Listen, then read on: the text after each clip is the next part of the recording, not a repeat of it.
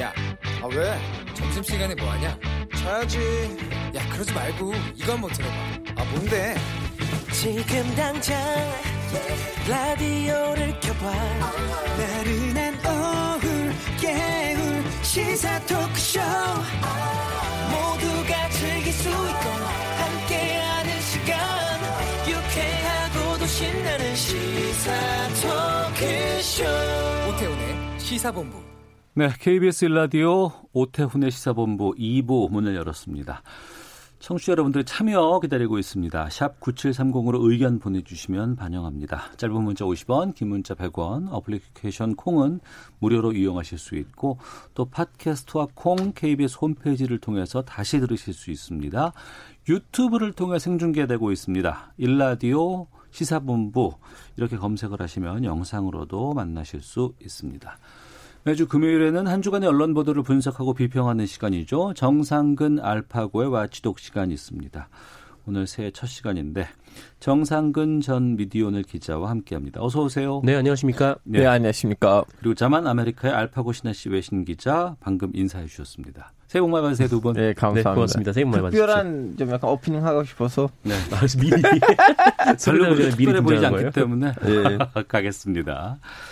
2020년 1월 1일 새해 첫날 종합 일간지 일면에 일제히 삼성의 광고가 실렸습니다. 삼성이 매년 이렇게 일면에 같은 내용의 광고를 내보내나요? 네. 정상 기자가 좀 정리해 주세요. 네, 뭐 매년 1월 1일에 이제 새해 맞이 신년 광고를 내는데, 네. 그러니까 뭐 이렇게 특정한 제품 홍보라기보다는 좀 삼성 전체적으로 그룹사 전체를 네 어. 일종의 이제 이미지 개선을 위한 이제 광고라고 볼 수 있고, 네. 뭐 새해 복 많이 받으세요. 이렇게 정리하면 뭐 이런 내용입니다. 뭐 이번에도 뭐 함께라서 뭐 좋은 새해입니다. 뭐 마음껏 꿈꾸고 서로 희망을 나누어 뭐 이렇게 쭉 나가는 그러니까 좀 이렇게 따뜻한 먹구를 만든 뭐 그런 광고였는데 예. 이제 그 일간지뿐만 아니라 뭐 스포츠지, 뭐 어. 경제지 그리고 이제 지역지, 이제 주요 지역지들도 이 삼성 광고가 쭉 실렸습니다. 예. 근데 그룹 이 기업이 전 일간지 대부분의 그 일면을 장식하는 건 쉽지 않을 수도 있지 않을까요? 쉽지 않죠. 일단 돈이 굉장히 좀 많이 들어요. 어. 예, 뭐 게다가 이제 새해 첫 그 광고이다 보니까 예. 여기저기서 그 다 하고 싶지 않겠습니까? 음. 뭐 어느 정도 좀 기업 이미지 좀 개선을 위해서 뭐 새해 복 많이 받으란 말은 또 하고 싶어하는 기업들이 많을 테니까. 근데 네. 이렇게 1월 1일에 모든 언론사에 또 이제 모 게다가 또 이렇게 많은 언론사에 일면에 광고를 실수 있다는 거는 엄청난 돈을 투자를 했다라고 좀 볼 수밖에 없는 상황인 거죠. 알파오 기자는 삼성이 왜 이렇게 일면에 새해 첫날 광고를 다 도배하다시피 한다고 생각하세요? 음, 돈이 많아서 그런 거 아니에요? 저도 말을 요즘 조심스럽게 해야 되니까 이따가 좋은 멘트들 하겠습니다. 어, 왜요? 하나씩 볼까요, 그러면은? 예, 예. 그런데 여기서 좀 이렇게 의- 의미가 좀 보이는 게 네. 한결에만 빠졌다고요? 네, 한겨레만 빠졌습니다. 네, 한겨레만 빠졌는데, 근데 오늘 나왔어요. 음. 이 광고가 뭐 다른 데는 다 1월 1일에 나왔는데 네. 한겨레는 이제 1월 3일, 그러니까 음. 오늘 나왔습니다. 네. 근데 사실 이게 뭐 처음 있는 일은 아니고요. 이 4년째 1월 1일 광고에 한겨레만 이렇게 빠지고 음. 다른 언론사는 이제 다 들어가는 좀 그런 모습이 있었는데 네. 어쨌든 올해 같은 경우에는 뭐 며칠 있다가 그러니까 이틀 뒤에 광고를 냈고 음. 아마 이번에는 이 한겨레가 이 그 일면 기사를 전면으로 실은 그러니까 일종의 기획 기사 형태로 돼 가지고 뭐 이번에 들어가지 않았던 것 같습니다. 네. 음. 다른 기업들도 이렇게 신년 일면에다가 광고하고 싶다라는 이런 그 생각을 갖고 있는데도 좀 많이 있을 것 같은데. 네. 그럼 거기는 삼성보다는 돈이 없어서 이렇게 이해를 할 수밖에 없나요? 음, 뭐 일단 뭐 단가 자체가 삼성이 좀 가장 높은 걸로 저는 좀 알고 있고 이 광고를 하는 예. 뭐 그리고 뭐랄까 하여튼 좀 이런 인식이 있는 것 같아요. 그러니까 삼성이 뭐 가장 먼저 이 새해 이 신문 지면을 통해서 뭐 인사를 한다 좀 그런 삼성이 좀 이미지를 갖고 싶어 하는 것 같다라는 생각도 좀 들고 음. 네 어쨌든 이런 거를 또 이제 원턴 광고라고 하는데 네. 한 번에 이제 쫙그 모든 언론사마다 돌리는 광고를 원턴 광고라고 하는데 좀 이렇게 할 수 있는 데가 사실 우리나라에 많지 않은 게 사실입니다. 음, 기업 입장에서는 그만한 힘이 있다는 걸 뭐 알리고 싶은 부분이 있다고 치지만 언론 입장에서 이걸 일제히 다 실어주는 것 이건 좀 문제가 없지 않을까 싶기도 하거든요. 알파오 기자. 이제 문제가 이런 걸로 있어요. 저는 이제 돈을 가지고 언론에서 이 정도로 힘을 발휘할 수 있다는 것이 어느 정도 그런 마음을 갖고 있는지 아닌지 모르겠지만 이제 외부에 있는 이 사람들이 그렇게 느껴지죠. 아, 음. 돈으로 언론이 이 정도로 좀 어, 영향을 미칠 수 있는 큰 기업이다 조심해야겠다. 음. 예, 그런 좀 약간 이미지를 갖게 되니까 좀 언론 쪽에서도 오히려 언론장 아니 일반인들도 마찬가지예요. 어. 그날 아- 아침에 뉴스를 신문사를 받은 독자들 생각해 보세요. 예. 어, 이 신문에서도 저 신문에서도 똑같은 인사가 있으면 아 진짜 강력한 회사이니까 함부로 음. 하지 말자 뭐 이런 어, 어떻게 생각하세요? 정상훈 기자님. 근데 좀 뭐랄까요? 이게 좀 비슷한 예시인 것 같은데 그 언론사에서 좀 농담 쪽으로 그러니까 뭐 실제적으로 진지하게 생각하는 건 아니고 음. 이 농담 같은 걸로 좀 이런 얘기가 있어요. 그러니까 한국 시리즈에서 삼성이 우승했으면 좋겠다. 아. 왜냐면은 광고라든가 네. 여러 가지 것들이 많이 좀 그러니까 쉬- 쉬- 쉽게 말하면 장이 설수 있으니까. 네 그렇죠. 어. 이제 한국 시리즈를 우승한 팀들은 늘 이제 신문에 이제 전면 광고를 내서 네. 뭐 성원해 주신 팬들 감사합니다 이런 광고를 내는데 음. 이 삼성 같은 경우에는 좀 단가가 높다 보니까 네. 좀 이렇게 광고 하시는 분들 입장에서는 우스갯소리로 그런 얘기를 하곤 합니다. 네. 음. 삼성이 뭐 우리나라를 대표하는 기업이기도 하지만 세계적인 기업이기도 하거든요. 해외에서도 이런 일을 하는지도 궁금하기도 하고 또 외국에서도 삼성처럼 이렇게 언론을 직접적으로 좀 다루거나 포괄적으로 다룰 수 있는 그런 기업들이 있는지 궁금하기도 하거든요. 알파고 기자. 예. 일단은 두 가지 차이점이 있어. 요 한국에서는 언론하고 시장의 관계가 좀 약간 달라요. 예를 들면 소양에서는 음. 큰 기업이라면 제가 몇 번 더 말씀을 드린 적이 있었는데 주로 어떤 언론 회사란 언론 기업이란 합의를 해서 그 언론에다가 몰두를 하는 거예요. 그래서 네네. 앞으로 문제가 생기거나 아니면 어. 자기 이미지가 문제가 있다면 그 언론이 그 일을 알아서 한 거고 음. 그러면 그 특정 언론은- 언론과 특정 기업과의 관계 이렇게 예, 된다. 아. 주를 산다든가 예, 예. 아니면 좀 약간 어, 계, 계약을 맺어서 1년에 어, 거액의 돈을 준다든가 그리고 오히려 어, 그 기업들이 주는 광고를 보시면 진짜 상품을 과시하는 음. 그 광고들이에요. 진짜 네. 새로운 뭔가를 만들었는데 이걸 좀 약간 홍보해야겠다. 음. 그래서 좀 약간 언론으로 광고를 통해서 매수하려는 거 아니고 말 그대로 마케팅 할- 하고 싶으니까 광고를 아. 낸 거고요. 아, 예. 근데 그럼에도 불구하고 어, 좀 약간 살짝 민주주의가 비교적으로 밀린 나라들에서 같은 일들이 있었어요. 음. 이거 뭐 기업 이름 말해야 되는지 모르겠지만 예를 들면 태국에서 신 코퍼레이션이라는 회사가 있었는데 그 회사가 처음에는 이제 그런 식으로 언론들을 탁탁탁탁탁 많이 왜냐면 최고의 통신 회사였었어요 음. 거기서 다음에 거기 있는 그 사장님이 이제 회장님이라고 해야 되나 정치에다 났었어요. 어. 음. 에, 다음에 거기 있는 군인들이랑 싸워가지고 결론적으로 회사가 그 국가한테 몰수 당하고 지금 해외에서 도피 중이에요. 음, 태국에서 그런 일이 있었다. 예. 어. 정상훈 기자는 어떻게 보세요?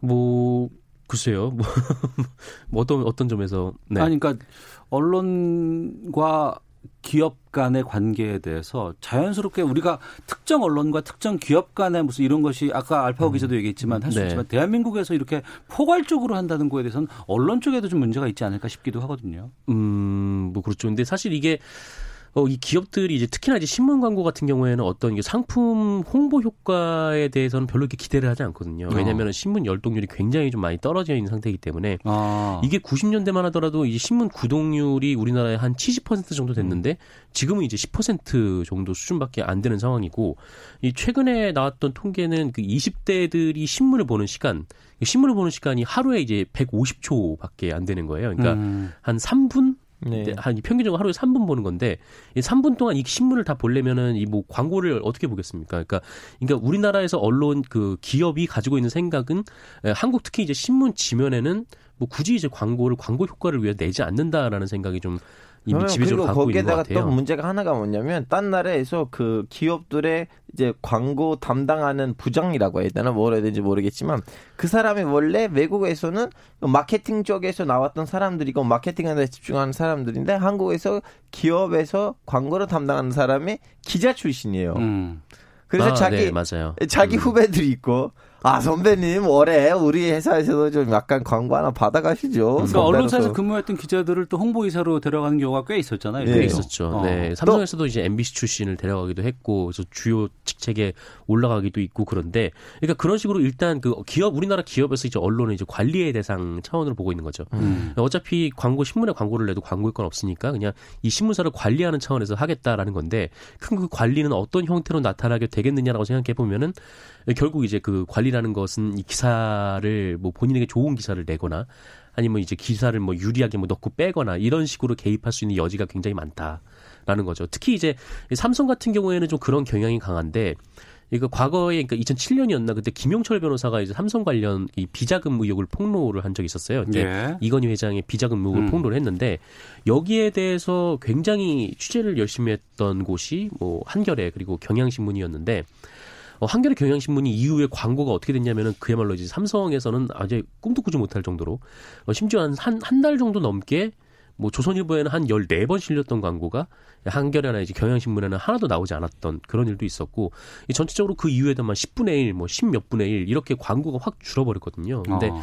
아까 초반에 모두에 좀 말씀드렸듯이 이 삼성이라는 기업이 가지고 있는 그 재력의 힘, 그러니까 우리나라에서 가장 큰 광고주로서의 역할이 있는데 이 광고주로부터 좀 이제 그 일종의 소외가 당했을 때 얻을 그 입을 수 있는 그런 그 타격이 굉장히 크다라는 데 있어요.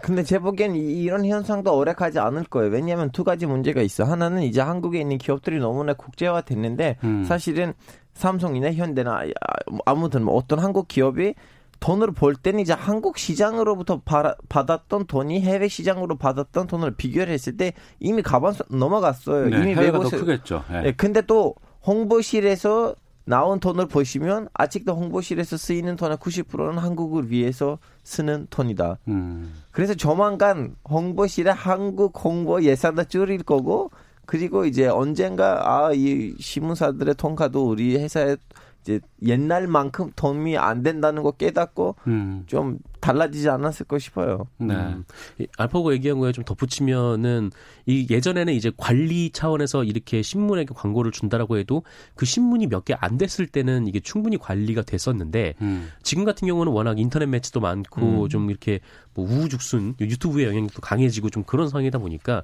이제 관리 차원을 이제 뭐 그냥 광고로 그냥 뭐 이렇게 돈을 이렇게 많이 줘가지고 그렇게 때우는 수준에서 좀 벗어나기 시작했다라는 점은 맞는 것 같아요. 그러니까 요새 같은 경우는 아예 뭐 나쁜 기사가 나오면은 그냥 전문으로 그거 하는 업체한테 부탁을 해서 뭐 더 이제 좋은 기사들을 쫙 그 언론사들에게 돈을 줘서 이렇게 이 포털에 더 많이 노출되게 하는 좀 그런 방식을 사용하기도 하죠. 청취자 의견으로 이건 좀 가름하겠습니다. 2808님께서 주신 내용인데요.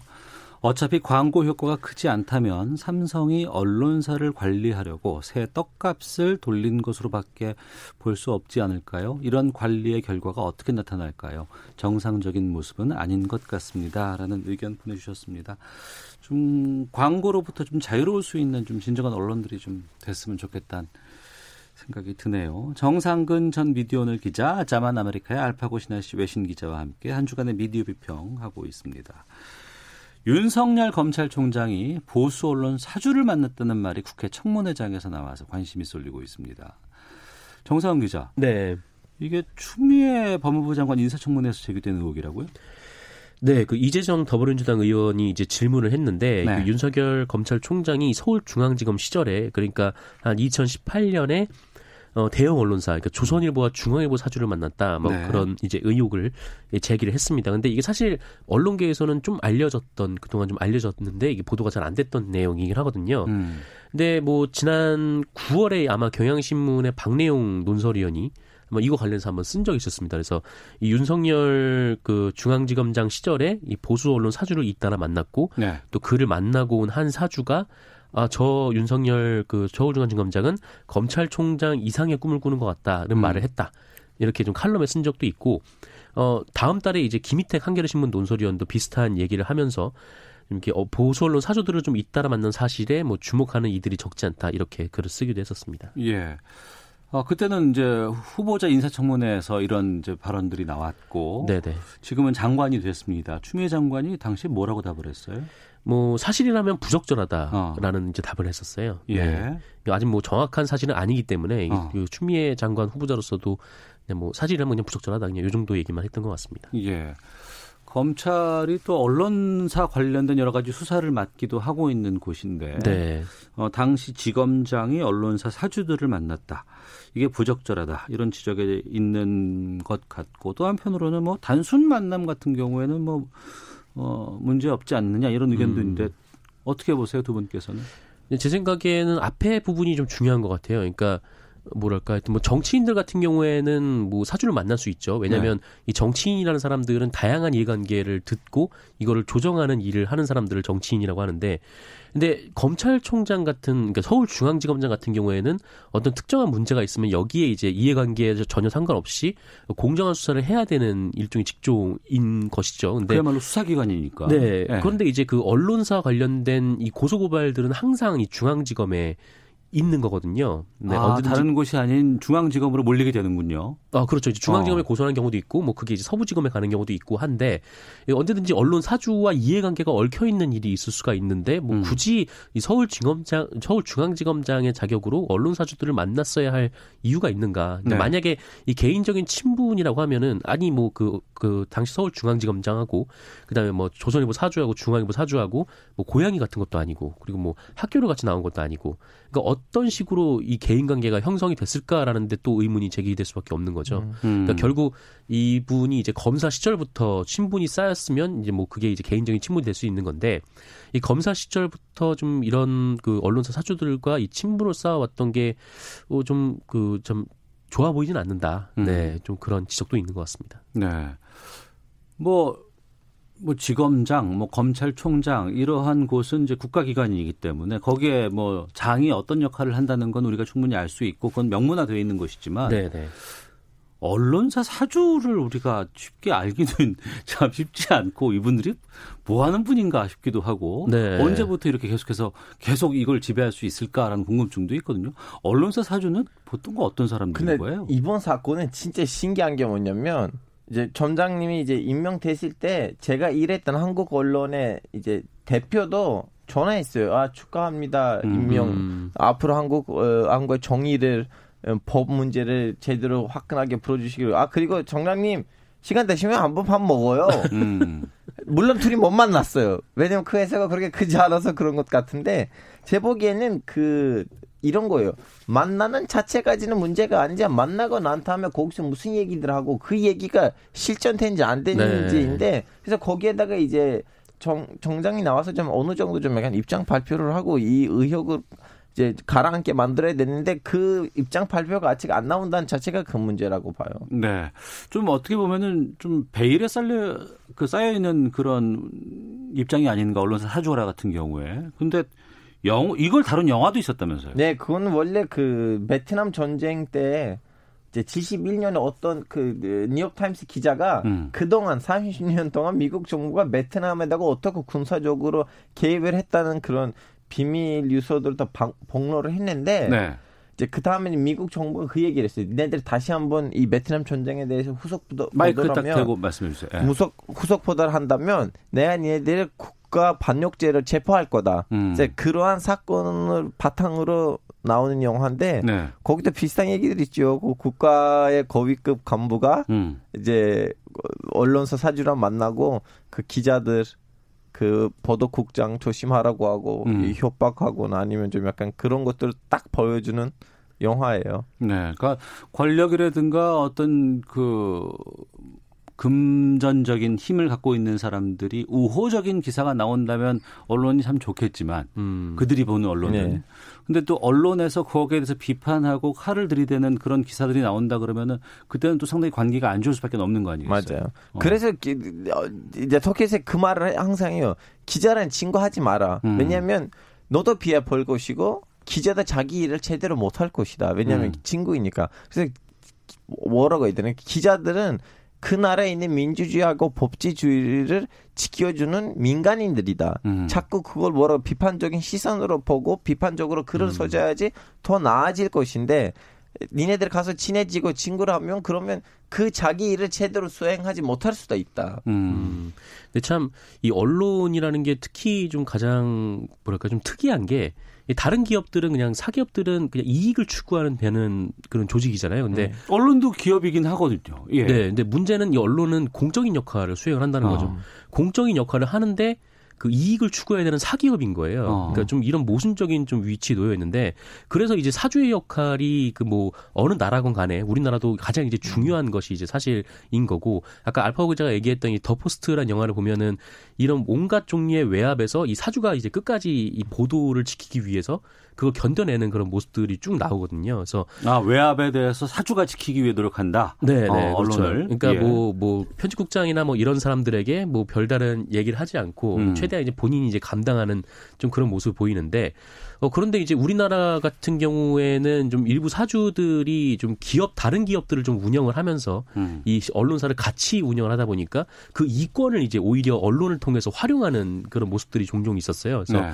특히 이제 뭐, 이제 뭐 광주 방송을 그 소유하고 있는 뭐 음. H 회사 같은 경우에는 이 그 보도를 이용해서 그 자신의 이권을 또그 공무원 사회로 그 광주 시청으로부터 좀 취해오기도 하고 음. 이런 일들이 좀 비일비재했거든요. 그래서 이 사주의 역할이 이 공적인 역할을 수행하는 언론에서 어, 굉장히 좀 공적으로 자기도 그 역- 그 화- 행동을 하고 그렇게 역할을 해야 되는데 우리나라 같은 경우는 좀 그러지 않은 모습들이 좀 많이 보이다 보니까 네. 저는 그거는 그거이죠. 좀 약간 언론의 정통이 얼마나 깊으냐로부터도 나와 있던 아. 서양 언론들은 너무 오래됐어요. 네. 17세기부터 18세기부터 있었던 언론사들이 있고 음. 아니면 이제 그 정통을 내려오는 언론들이 있고 미국은 그 미- 뭐- 뭐라고 해야 되나 그 영국 식민지 시절부터 있었던 언론이 좀 약간 이름 바꾸면서 어느 날까지 내려오고 네. 그러다 보니까 미- 서양에 있는 언론 사주들은 뭐 물론 경영진이긴 하지만 음. 동시에 그 언론인 정신을 갖고 있는 경영진들이다 보니까 그 회사가 좀 약간 뭐라고 해야 되나 숨을 쉴 수 있는 분위기를 만들면서도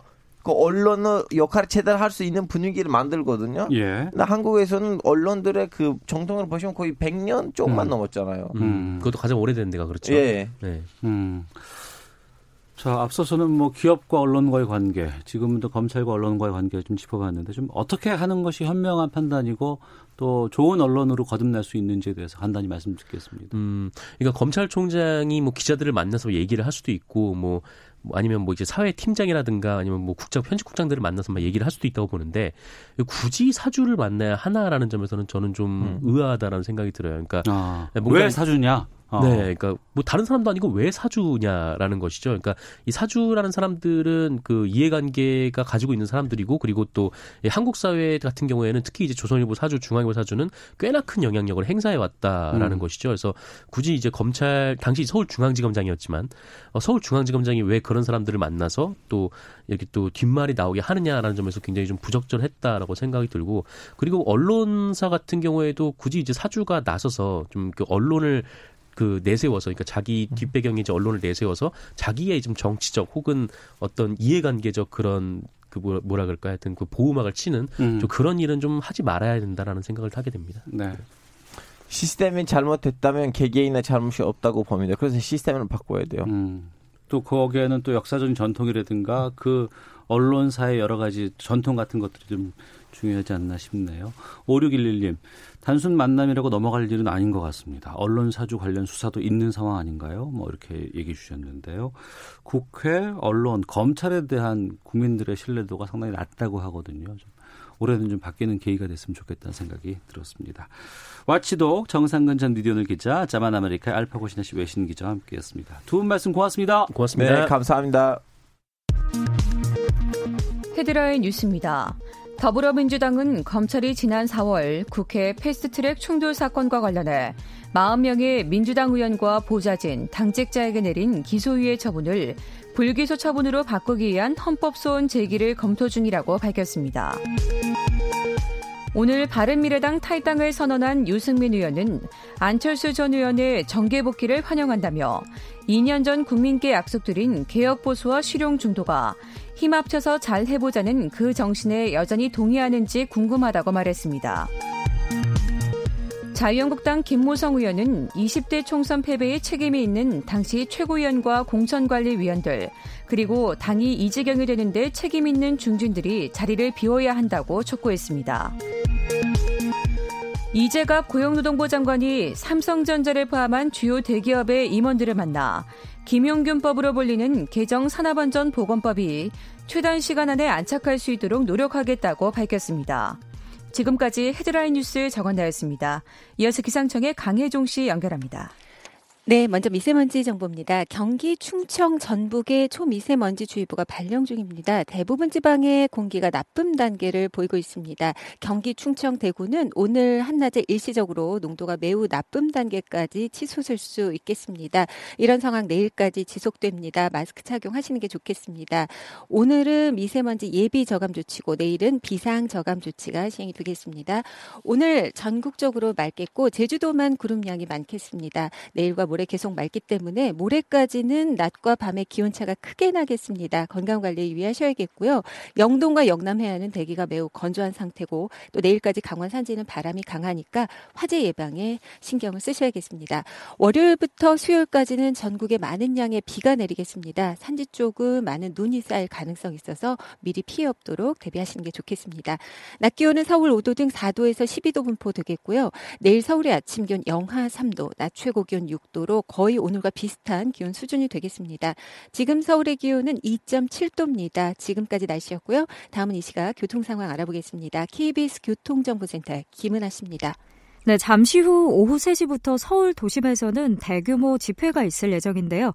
집회 준비를 하면서 세종대로 광화문 삼거리에서 세종로 사거리 방향 3차로와 4차로, 5차로와 6차로까지 총 4개 차로가 차단이 돼 있습니다.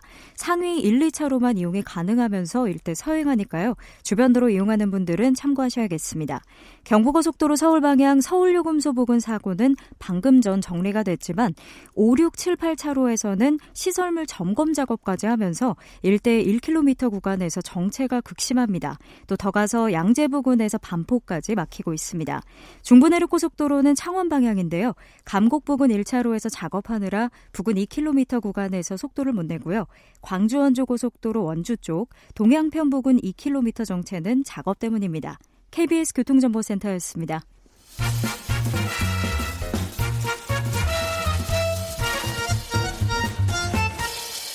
오태훈의 시사 본부. 삶이 지치고 힘들고 버겁더라도 내 몫의 삶을 열심히 살아오신 당신들이 계셔서 참 좋다. 저는 그 곁에 잘 있겠다. 아, 지난 연말이었죠. KBS 연예대상 시상식에서 올해 DJ상을 수상한 이금희 아나운서의 수상 소감입니다. 근데 이 소감이 상당히 화제입니다. 명품 소감이다. 감동 소감이다. 이런 기사가 쏟아져 나오고 있는데요. 어, 여러 다방면의 베스트 최고와 함께하는 시간입니다. 시사본부 금요 초대석 이 수상 소감을 전한 이금희 아나운서 스튜디오에 모셨습니다. 어서 오세요. 안녕하세요. 안녕하세요. 어색합니다. 예. 사석에서 친한 선후배라서 이게 존댓말 하는 게 어색한데 예. 오늘은 청취자들이 계시니 존댓말로 네. 얘기하겠습니다. 저희 시사본부 금요 초대석의 올해 첫 오, 주인공이세요. 감사합니다. 예. 새해 인사 좀 청취자분들께 좀 전해 주시죠. 네. 새해 시작되고 이제 사흘째 그 오후에 접어들고 있는데요. 네. 좀 익숙해지셨나요? 아니면 아직도 2020이라고 쓰지 않고 201, 아, 20 이렇게 쓰시는지요? 어, 새해가 된다는 건 새로운 마음을 먹으라고 음. 그렇게 시작되는 우리에게 주어진 선물인 것 같아요. 얼마 전 제가 진행하는 라디오 프로그램에서 지난해 온갖 안 좋은 일을 다 겪으셨던 젊은 여성분이 사연을 보내셨는데 네. 두 달 동안 안마 커튼을 치고 방에서 나오질 않으셨대요. 저런. 원룸에 사시는 모양인데 어, 남자친구랑도 헤어지고 음. 10년 동안 잘 다니던 직장에서 갑자기 나가라고 통보를 받고 어, 가을 겨울 두 달 넘게를 정말 커튼 한 번을 어, 열지 않고 네. 그렇게 지내셨는데 친구들이 2020년 새해 복 많이 받아를 보내주는 걸 보고 아 새해구나 하고 어. 새해 첫날 안마 커튼을 걷고 밖으로 한 걸음 나오셨다는 사연을 보내셨어요. 예. 그런 한 해가 되시기를 바랍니다. 어. 그 방송은 청취자분들의 댓글이나 여러 가지 반응도 엄청나게 소설 같아요. 아니 정말 저는 놀라운 것이 예, 예. 청취자들 중에 작가님들이 많은가 이런 어, 생각을 해요. 예, 예. 정말 글들을 잘 쓰시고 예. 근데 그냥 왜 알잖아요. 이렇게 정말 뭐 솜씨가 좋은 음. 글이 아니고 진심이 담겨 있는 글들을 많이 주셔서 그렇죠. 어떤 때는 어 제가 뭐라고 이런 걸 이렇게 저에게 아. 얘기를 해주시나요? 보내주시나요? 막 이런 생각이 사실 자주 들어요. 예. 그래서 그 지난해 올해 DJ상을 받으신 게 아닌가. 아, 네. 아유, 쑥스럽습니다. 사랑하기 좋은 날 덕분에. 네, 맞습니다. 예. 얼마나 되셨죠? 사랑하기 좋은 날이라는 제목으로 방송을 한 것은 12년이 지났고요. 예. 예 새해가 되었으니 이제 13년째로 접어들고 어. 있고요. 그 전부터 그 시간대 계속 방송을 하지 않으셨어요? 아, 그전 시간대 네. 이금희의 가요 산책이라는 제목으로 그것도 한 십몇 년 했을 거예요. 아, 그래요? 오랫동안 진행을 했습니다. 아. KBS에서 DJ로 상당히 오랫동안 활동하셨어요. 덕분에요. 정말 네. 감사한 일이죠. KBS가 감사한 일이죠. 아닙니다. 제가 정말 KBS 덕분에 저희 식구들 그동안 잘 살았고요. 저희 조카들 잘 자랐고요. 뭐 그렇습니다. 근데 그 DJ상 받으실 때 수상소감 그거 미리 준비하신 거예요? 아니면 즉흥적으로 하신 아, 거예요? 아, 즉흥적으로는 아니었고요. 예, 예. 사실 어, 경쟁자가 있는 부문이라기보다는 음. 미리 이제 주최 측에서 선정을 하신 부문이어서 네. 통보를 받고 고민을 좀 많이 했어요. 뭐라고 음. 말씀을 드려야 하나. 고마운 분 이름만 나열하기에도 사실 모자란 시간이잖아요. 근데 그렇게 말씀드리기보다는 그냥 어, 대표적으로 몇 분만 어, 꼭 한 분 말씀드리고 싶었던 분은 기술 감독님이었습니다. 네. 왜냐하면 어. 사실은 그 어떤 시상식에서 그 어떤 어, 분도 기술 감독님을 언급하지는 않더라고요. 근데 사실은 예, 예. 그분들이 안 계시면 저희가 아, 방송을. 못 하잖아요. 예, 예. 근데 사실 PD님이나 작가님은 이름이 언급되는 경우가 종종 있는데 네. 기술 감독님은 한 번도 이름이 언급되지 않아요. 제가 늘 마음에 걸렸거든요. 그래서 네. 그 많은 기술 감독님들 중에 제일 선배이시고 올해 이제 퇴직을 앞둔 아. 선배님 이제 성함을 대표적으로 말씀드렸는데 아, 이건 후담 후일담이지만 예.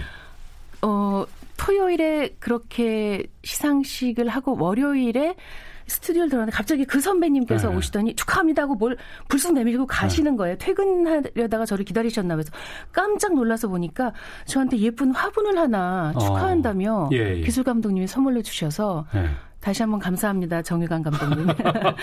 그것도 살갑게 전해주신 게 아니고. 어, 네, 너무 쑥스러우신 거예요. 오다 주었다 식으로. 네네, 네, 맞아요. 바로 그, 저희가 너무 놀라서 화들짝 제작진이랑 같이 이게 뭐죠? 하고 봤는데. 예, 예. 그렇게, 어, 기쁘셨던 모양이에요. 음. 그래서, 아, 정말 그렇게 하긴 참 잘했다는 생각을 했고, 어, 수상 소감은 그날 오후에 생각한 거였어요. 한번 네. 이렇게. 그러니까 메모함에다가 제가 한번 적어봤어요. 그래서 음. 아 이렇게 해야겠다 싶었어요. 네.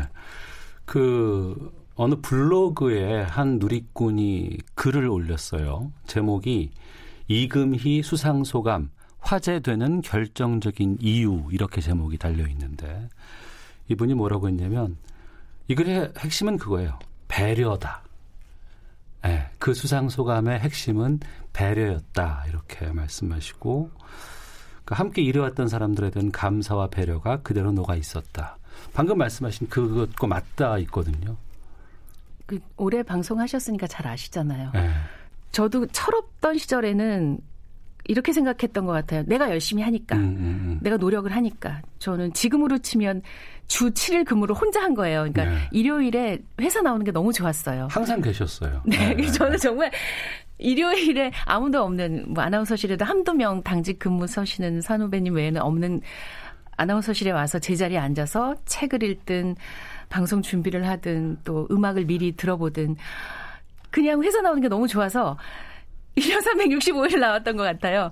그렇게 어, 열심히 했고 그래서 저는 제가 열심히 하니까 어. 이렇게 생각했는데 절대 아니라는 걸 철이 들면서 깨달은 것 같아요. 이건 내가 열심히 한다고 되는 게 아니고 내가 오래 한다고 되는 것도 절대로 아니고 아 진짜 얼마나 많은 분들이 애써 주셨나 막 그런 음. 생각이 있잖아요. 그러니까 네, 네. 어, 지금은 그만뒀지만 아침에 생방송을 하러 가면 저희는 뭐 예를 들면 8시 25분 생방송이면 뭐 한 6시 반에서 7시 음. 사이에 와서 뭐 분장하고 대본 미팅하고 그러고 들어가지만 네. 예, 예. 새벽 어쩌면 밤을 새셨을 그 무대 무대 만드시는 음. 그런 분들을 뵈면 정말 와, 몇 시에 나오신 걸까? 네. 그리고 하루도 빠짐없이 나오시는 거고. 그리고 방송국 스튜디오라는 거 아시지만 멋지게 지었다가 방송 끝나면 얼른 부숴야 하잖아요. 그렇죠. 다음 예, 프로그램 예, 예. 녹화를 위해서. 그거를 끝도 없이 그 먼지 나는 곳에서 하시는 분들을 보면 마음이 짠하고 음. 고맙고 죄송하다 이거를 이제 저도 철 들면서 조금 깨달았죠. 네. 근데 깨달을 수는 있지만 그분들과 계속해서 소통하고 여러 가지 뭔가 뭐 선물을 드린다거나 같이 식사를 한다거나 주변 사람들을 다 챙기시잖아요. 아니, 다 챙기지는 못합니다. 그거는 네. 소문이 어, 와전된 것인데. 아, 누구보다 많이 챙기세요. 아니, 열심히 챙기려고는 네. 합니다. 어. 그냥 이건 아주 사적인 이유인데요. 저는 저의 롤모델은 송혜 선생님이에요. 송혜 선생님이 올해 94 예, 예. 되셨잖아요. 어, 이번에 몸도 좀 안 좋으셨다고. 네, 빨리 쾌차하시기를 좀 진심으로. 예, 예. 저는 송혜 선생님처럼 오랫동안 일을 하는 오랫동안 현역에 있는 사람이고 싶은데요. 예. 그러려면 뭘 해야 될까 생각해 보니까 두 개인 것 같아요. 음. 하나는 제가 건강하고 예. 쓸모 있는 사람이 되는 것. 또 하나는 같이 일하는 사람들하고 잘 지내는 것. 아. 그래서 실은 입사했을 때부터 지금까지 꽤 오랫동안 어, 방송국 내에서 같이 일하고 싶은 사람이 되는 것이 저의 꿈이에요. 어. 왜 같이 일하기 싫은 사람도 있잖아요. 솔직히 말하면 그런 사람은 되지 않으려고 노력해요. 예.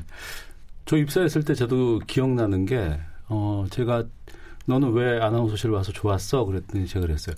이금희 선배님이 밥 사줘서 좋았어요 라고 했던 그 기억을 신입사원 때 했던 그 기억이 나거든요. 근데 그 이후로 자주 뵙지는 못하지만 아, 그런 얘기들을 계속해서 접하고 그러면서 참 대단하시다라는 생각이 좀 들기도 했었고 TV도 오랫동안 하셨고 라디오도 오랫동안 하셨고 이금희 아나운서의 특징은 한 번 프로그램을 하면 오래 하세요.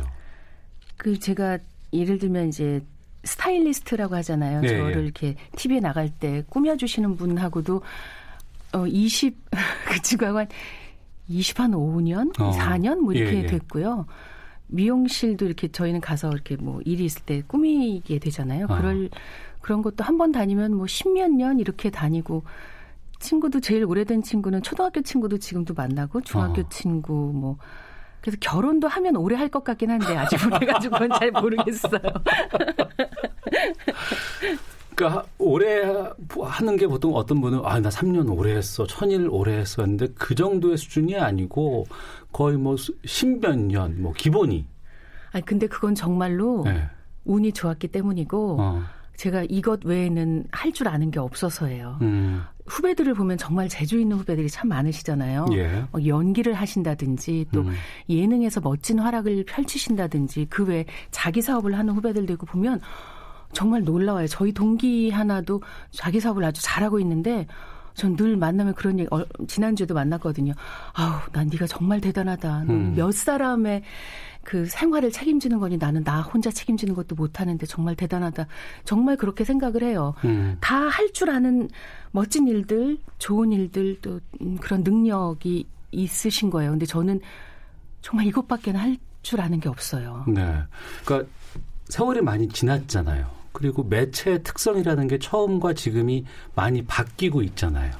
또 음악 프로를 보는 뭐 듣는 시각과 아 청각과 그리고 어, KBS 라디오를 또 판단하는 것들도 많이 달라졌고 어떤 감회가 드실까 궁금하기도 하거든요. 네, 질문의 대답을 여러 갈래로 할 수 있는데 음. 일단 KBS 라디오 열심히 해야 됩니다. 정말 열심히 해야 돼요. 그렇죠. 예. 정말 라디오뿐만 아니라 KBS 열심히 했으면 좋겠습니다. 네. 아, 뭐 하고 싶은 말은 많지만 이것으로 줄이도록 하고요. 라디오는 얼마 전에 그 아주 큰 포털 사이트 쪽에서 일하는 후배를 만났는데 어, 그 후배가 그러더라고요. 거기서 포털 사이트 자체 내 라디오 프로그램 편성을 해서 24시간 방송을 한대요. 그래서 라디오를 영상이 아니거든요. 네. 라디오로 채널처럼 우리 KBS 어. 일라디오처럼 네. 24시간 DJ가 있고 뭐 재방송을 하긴 하지만 그 DJ가 생방송을 하고 그 포털 사이트에 접속한 유저들, 이용자들과 실시간으로 사연을 주고받고 신청곡을 받는 아 그런 게 있어요? 네 그런 게 시작이 되었다는 거예요. 그래서 어. 와이 시대에 라디오의 생명력은 정말 놀랍구나 하는 음. 생각이 음. 들었습니다. 라디오는요. 저도 어려서부터 라디오를 언니들 곁에서 들으면서 자랐고 그러면서 DJ를 꿈꾸게 되고 아나운서를 꿈꾸게 되었지만 라디오는 TV가 등장했을 때 이제 끝났다고 했지만 그러지 않았습니다. 오히려 TV가 꽃을 피우는데 그 뿌리가 되어 주었죠. TV의 모든 프로그램, 모든 진행자들은 다 라디오에서 자라났고 살아났습니다. 그래서 음. TV가 꽃을 피웠고 어, 마이카 시대라는 너무 옛날 용어를 써서 죄송하지만 그런 게 되었을 때 어, 카 오디오가 되어서 라디오는 자동차 속으로 들어갔어요. 그랬죠. 조금 더 지나서 아파트가 우리 국민들의 많은 어, 퍼센테이지 절반 이상의 아. 생활 기반이 되었을 때 주방으로 들어갔습니다. 아. 집에서 라디오를 듣게 되었죠. 그러, 지금은 그러네요. 누구나 쓰고 있는 스마트폰 속으로 들어갔습니다. 아. 라디오는 절대로 사라지지 않는 매체라고 생각을 합니다. 그 이유는 아. 저는 모든 매체의 특성이 단 두 가지로 요약된다고 생각하는데요. 정보와 정서입니다. 음. 근데 이 정보와 정서를 라디오 이상으로 잘 전달할 수 있는 매체는 없다고 저는 음. 알고 있습니다. 물론 있을 수도 있지만 제가 아는 한에서는 정보 측면에서도 그렇고 정서 측면에서도 그렇고 라디오는 사람들의 일상 생활에 그냥 공기 같은 존재인 거예요. 이제 음. 물 같은 존재고 햇볕 같은 존재이기 때문에 어 대신 그 어, 그 햇볕이 우리에게 꼭 필요하도록 어떻게 비출 것인가, 그 물이 우리에게 도움이 되도록 어떤 물로 전달이 될 것인가를 우리 같은 사람들이 계속 고민해야죠. 하지만 저는 라디오는 그렇게 계속 살아남을 거라고 믿습니다. 네. 금요 초대석 2019 KBS 연예대상 올해 DJ상을 수상한 이금희 아나운서와 함께하고 있습니다. 라디오에 대해서 말씀해 주셨습니다만 또 이금희 아나운서 하면 내레이션 아, 예. 인간극장, 뭐 TV 동화 행복한 세상, 또 최근에는 다큐멘터리 영화 아, 내레이션도 네, 하셨어요. 맞습니다. 행동하는 양심 김대중 네네, 네, 그리고 울지마 톤즈 2의 내레이션도 네, 맡으셨다고요. 우선은 소리는 원래 우리가 그러잖아요. 나이를 먹는다고 음성이 근데 왜 안 먹어요? 먹습니다. 먹더라고요. 예, 그러니까 예. 그냥 이렇게 느끼시는 걸 거예요. 어제도 들은 목소리라 예. 오늘 들어도 어제와 별반 차이를 못 느끼시는 것이죠. 음. 그렇게 느끼시는 것이지 나이 먹었습니다. 예전에 방송한 걸 어쩌다 듣게 되면 예. 꺼버립니다. 아. 들을 수가 없어요. 아. 톤이 아주 높았더라고요. 예, 예. 제가. 그래도 평소에 관리 같은 거 많이 하시잖아요. 안 합니다. 정말 죄송한데, 그러니까 그런 질문을 아주 많이 받아서 네, 네, 네. 저도 뭔가 대답할 게 있었으면 좋겠어요. 음. 이렇게 이렇게 하세요. 근데 정말 감사한 건 어머니 목소리를 그대로 닮았고요. 네. 저희 어머니 목소리가 이렇습니다. 그래서 그냥 어머니 목소리를 닮았고 저도 그런 쪽에 관심이 많았을 때는 예를 들면 조수미 씨가 쓰신 책도 읽어봤고 하여튼간 그 목을 쓰는 분들이 하신 인터뷰 내신 책 이런 걸 다 읽어봐서 어떻게 해야 될까? 음. 목소리를 잃으면 혹은, 혹은 목소리가 달라지면 어떻게 되는 두려움이 있었는데 그분들도 별반 다른 게 없더라고요. 그냥 네. 자극적인 거 잘 드시지 않고 음. 물 많이 드시고 그런 거밖에 없더라고요. 그분들도. 네. 그래서 그냥 저도 그냥 그런 정도예요. 근데 그 정도의 소리로 내레이션을 하고 나면 그 영상이 살잖아요. 그건 봐주시는 분이 그렇게 음. 잘 봐주셔서 그런 겁니다. 네. 그 덕을 진짜 많이 봅니다. 그냥 좋은 선입견을 갖게 되시는 것 같아요. 어. 이 아무개가 하는 거니까 뭐 나쁘지 않겠지 뭐 이런 거. 예. 또 어떤 뭐 강연이라든가 아니면 여러 가지 행사에서도 이금희 아나운서가 마이크를 잡으면 그 모든 장내에 계신 분들이 집중하게 되잖아요. 전 기억나는 게 노회찬 의원 그 추모 음악회 때 그때 말씀하신 게 참 기억이 나거든요. 많은 분들이 울기도 했었고. 어우, 저 저력은 어디서 나오는 걸까? 항상 궁금할 때가 있어요. 아유, 또 그 얘기 꺼내셔가지고. 저희가 시사 프로다 보니까 또 음, 생각이 좀 났어요. 네. 제가 이렇게 누구 사진을 저는 뭐 남편 아이가 있는 음. 게 아니니까 사진을 지갑 속에 넣고 다녀본 적이 한 번도 없는데 네. 아, 제가 지금도 어, 노회찬 의원이 저는 아직도 실감이 나지 않지만 떠나신 후에 이제 재단이 생겨서 예, 예. 소액 후원자로 음.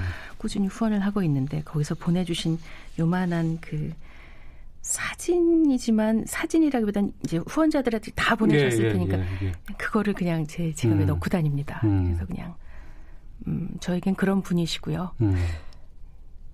제가 좋아하고 존경했던 유일한 정치인이었고. 음. 음, 작년에 너무 하반기에 전국이 어지러웠을 때 그분이 계셨더라면 어땠을까 하는 생각도 아. 많이 해봤고요. 예, 예, 음. 예. 그냥 나는 그냥 마이크를 잠시 빌려서 아. 쓰는 거기 때문에 지금 어, 이 자리에 앉아 계신 분들, 이 방송을 들으실 분들은 어떻게 생각하실까? 음. 그거죠. 그냥 그분들 중에 하나로 제가 올라와서 혹은 뭐 앉아서 마이크를 잡거나 마이크 앞에 있는 거니까 그분들의 마음을 헤아리고 그분들을 생각하면서 이야기를 하는 것 음. 그거인 것 같아요. 네. 저희 제작진 쪽에서 이건 저도 몰랐던 건데 중학교 교과서에 수필이 실렸었어요? 네, 네. 촌스러운 아나운서라는 수필이 중학교 교과서에 실렸다고 하던데. 그렇습니다. 예. 언제 또 이런 건 하셨어요? 아, 오래됐죠. 한 거의 한 십몇 년 됐을 아, 그래요? 거예요. 예. 어. 근데 이거를 어떤... 다 모르시다가 네. 아이가 중학교에 가면 아시더라고요. 우리 아이가 시험을 봐야 되는데 어떤 분이 저한테 아니 내 아들이 이걸 해서 이거 문제 이렇게 틀렸어. 네. 이거 본인이 얘기해봐서 저는 모르겠어요. 제가 문제를 내진 않았으니까 이렇게 이제 아시던데요. 어 정말 우연한 기회 한동안 글 쓰는 걸 좋아해서 이렇게 여기저기 글을 내던 시절 제가 냈던 글을 보신 교과서 편집진 몇 분이 연락을 하셔서 만났는데 네. 중학생 시기를 거쳐봐서 아시겠지만 가장 외모에 또 정체성에 어, 관심이 많은 나이이기 때문에 당신이 쓴 내용이 그 학생들에게 이제 잘 맞을 것 같으니 음. 어, 교과서에 실겠다고 하셔서 어, 가문의 영광입니다. 실어주십시오 이렇게 말씀을 드렸고요. 내용은 네. 그냥 이런 거예요. 그러니까 어, 저는 지금도 촌스럽지만 입사했을 때 저희 동기들 중에 제일 촌스러워서 어, 저희 동기들은 그때도 세련됐고 지금도 세련됐습니다. 지금도 만나면 진짜 멋있어요, 저희 동기들. 근데 그 친구들 중에 저는 화장도 할 줄 몰랐고 옷도 진짜 집이 별로 잘 살지 못하니까 옷을 막 차입고 이래본 적도 별로 없었거든요. 그래서 너무 비교가 되는 거예요. 그 친구들은 다 멋있고 자기 개성도 다 잘 표현하고 해서 어, 지금 고터라고 하는 고속버스 터미널 지하에 가면 의상, 의류상가 있거든요. 그래서 좀 싸니까 거기 가서 월급 타면 엄청 가서 옷을 샀어요. 네. 그냥 막 그런 거 옷이라도 어. 여러 벌 입어가지고. 근데 안 되는 거예요. 이게 안 되는 거더라고요. 그래서 화장도 막 덕지덕지 해봤는데 안 되는 거였어요. 어, 그러다 맡게 된 프로그램이 6시 내 고향이었는데 그때 그 제작진을 대표하는 선배님께서 그러셨습니다. 네가 왜 이 프로를 하게 됐는지 알아? 촌스러워서 하는 거야. 너는 지금까지 들어온 아나운서들 앞으로 10년 네, 내로 들어올 아나운서 중에 네가 제일 촌스러울 거야. 어, 어. 그래서 네가 이 프로를 하는 거야 하셔서 제가 갑자기 뭐 한 대 얻어맞은 기분이 들었어요. 네. 아 그게 나구나. 음. 그래서 그다음부터는 그런 일을 안 해요, 제가. 음, 음. 네, 그렇게 남을 따라하려고 안 하고 그냥 아 나는 촌스럽다 이게 나다를 알게 되었어요. 그래서 네. 그걸 쓴 거예요. 네. 네. 그래서 오히려 더 중학생들에게 좀 자부심이라든가 이런 것들을 좀 가질 수 있게끔 가졌으면 좋겠는데 모르겠습니다. 취지로. 어. 예. 지금 또 교수로도 활동을 하고 아, 계시죠? 겸임 교수입니다. 1년마다 네. 재계약을 하고요. 네. 해마다 11월 말이 되면 가슴이 두근두근 하는 모교에서 하시죠? 네, 네. 그래서 다행히 작년 11월 말에 재계약에 성공해서 올해도 1년 더 할 수 있게 되었습니다. 이것도 오랫동안 하고 계시지 않아요? 아, 21년 되었습니다. 아 그래요? 벌써 겸임으로 20년? 예, 예, 계속 겸임입니다. 어. 그러면 학생들이 제자기도 하지만 후배이기도 네, 그렇습니다. 하고. 예. 20년간 봤던 후배들의 관계도 특별할 것 같은데요. 네, 어, 그냥 한때 음. 지상파 방송 3사의 메인 뉴스 여성 앵커가 모두 제 후배들이었어요. 아 그래요? 한때. 누구 예. 누구 누구? 아이 뭐 나중에 말씀드릴게요. 그래서 그냥 몹시 뿌듯했던 한때가 있었고요. 예, 예. 어, 지금도 실은 제가 책 읽는 걸 좋아해서 어떤 가수가 그런 인터뷰를 했는데 아들을 둘 낳았는데 어, 이 아이들이 내가 세상을 떠난 후에도 행복하게 살았으면 좋겠다. 그래서 음. 이 아이들에게 음악을 꼭 친구 삼게 해주고 싶다. 그런 인터뷰를 보고 제가 아 나도 우리 후배들한테 뭔가를 나는 음악은 잘 모르니까 책을 친구 삼게 해줘야지 하고 책을 통해서 만나는 후배들이 한 30명 정도 있습니다. 그래서 어. 지난 11월 말에도 이 친구들하고 송년회를 했거든요. 예, 그래서 예, 예. 글도 한 편씩 써서 묶어서 어. 개인 문집도 그러니까 30명의 글이 담긴 문집이죠. 예, 이렇게 예. 얇긴 하지만 그런 것도 만들기도 하고 어. 이렇게 한 30명 꾸준히 만나고 있습니다. 사회생활하면서 예전 교수님 찾아가는 거 쉽지 않거든요. 근데 그렇게까지 꾸준히 이어오고 있다는 건 그만큼 또 배려심이 많이 그건 있고. 그 친구들이 훌륭해서 그렇습니다. 아. 그 친구들이 연말과 새해 인사를 저에게 뭐 이제 선배니까 뭐 이렇게 좋은 말을 써서 저는 항상 이렇게 말해주고 싶습니다. 음. 너는 나보다 더 좋은 어른이 될 거야. 음. 시간이 벌써 다 지나갔어요. 정말요? 네. 어, 얼마 하지도 않았는데. 시계가 고장나는. 뭐 끝나면 상투적인 질문으로 이제 뭐 앞으로의 계획 이런 거 여쭤보곤 하는데 네, 송혜 선생님만큼 일하는 거가 저의 계획입니다. 그거밖에 없습니다. 새롭게 뭐 시작하실 건 없으세요? 뭘 하려고 작년 연말에 뭐 개인 방송을 시작할까 하고 유튜브? 준비를 네네 네, 준비를 네. 한몇 달을 제작진하고 했는데 아직 예. 의견 조율이 안 돼서요. 어. 예, 제가 재밌게 오랫동안 하고 싶은 것과 또 제작 하는 분들이 저에게 원하는 것이 좀 달라서 아직 예. 구체화되지 못했습니다. 그럼 이금희 TV를 곧 만나볼 수 있는 건가요? 그러면 좋겠는데 곧 만나지는 못할 것 같습니다. 의견 조율이 좀 어렵네요. 아, 알겠습니다. 끝으로 저희 시사본부 애청자분들께 어, 글쎄요. 추천해 주신 음악 같이 좀 들어볼까 하거든요. 작년 한 해 제가 방탄소년단과 팽수 덕분에 행복했거든요. 그래서 음. 방탄소년단의 소우주를 듣겠습니다. BTS의 소우주? 네. 가사가 네. 시예요. 들어보세요. 아, 그래요? 아, 알겠습니다. 전 아직 모르어요 자, 아, 오태훈의 시사본부 금요 초대석 2020년의 첫 번째 초대석이었습니다. KBS 연예대상에서 올해 DJ상을 수상한 이금희 아나운서와 함께 했는데요. 이금희 TV 기대할게요. 네. 아, 기대하지 말아주세요. 왜요? 제작진하고 영 의견 조율이 안 돼서 당분간은 쉽지 않을 것 같아요. 근데 거기서 만약에 한다 그러면 어떤 걸 주제로? 아, 제가 하고 싶은 건 방탄소년단의 소우주 가사 풀이 이런 거거든요. 네, 네, 네. 근데 제작진에서 원하는 건 어. 스피치 하는 방법 이런 거라서 예, 예. 너무 거리가 멀잖아요. 어. 저는 이 소우주 가사를 지금 한 시간 동안 얘기하라 그래도 할 수가 있습니다. 음. 노래 듣겠습니다. BTS의 소우주 들으면서 이금희 아나운서 인사하겠습니다. 건강하시고 새해 복 많이 받으세요. 고맙습니다. 네, 저도 여기서 인사를 드리겠습니다. 다음 주 월요일에 12시 20분 오태훈의 시사본부로 다시 찾아뵙겠습니다. 안녕히 계십시오.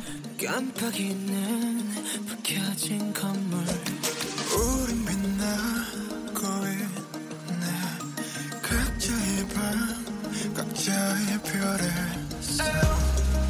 어떤 빛은 야물 어떤 빛은 방황 사람들의 부비들 모두 소중한 나널 어두운 밤 외로운 맘 별처럼 다 오랜 빛나. 사라져줘 뭐큰 존재니까 Let it shine. 어쩜 이 밤의 표정이 이토록 더 아름다운 건. Oh. 저 별들도 불빛도 아닌 우리 때 I got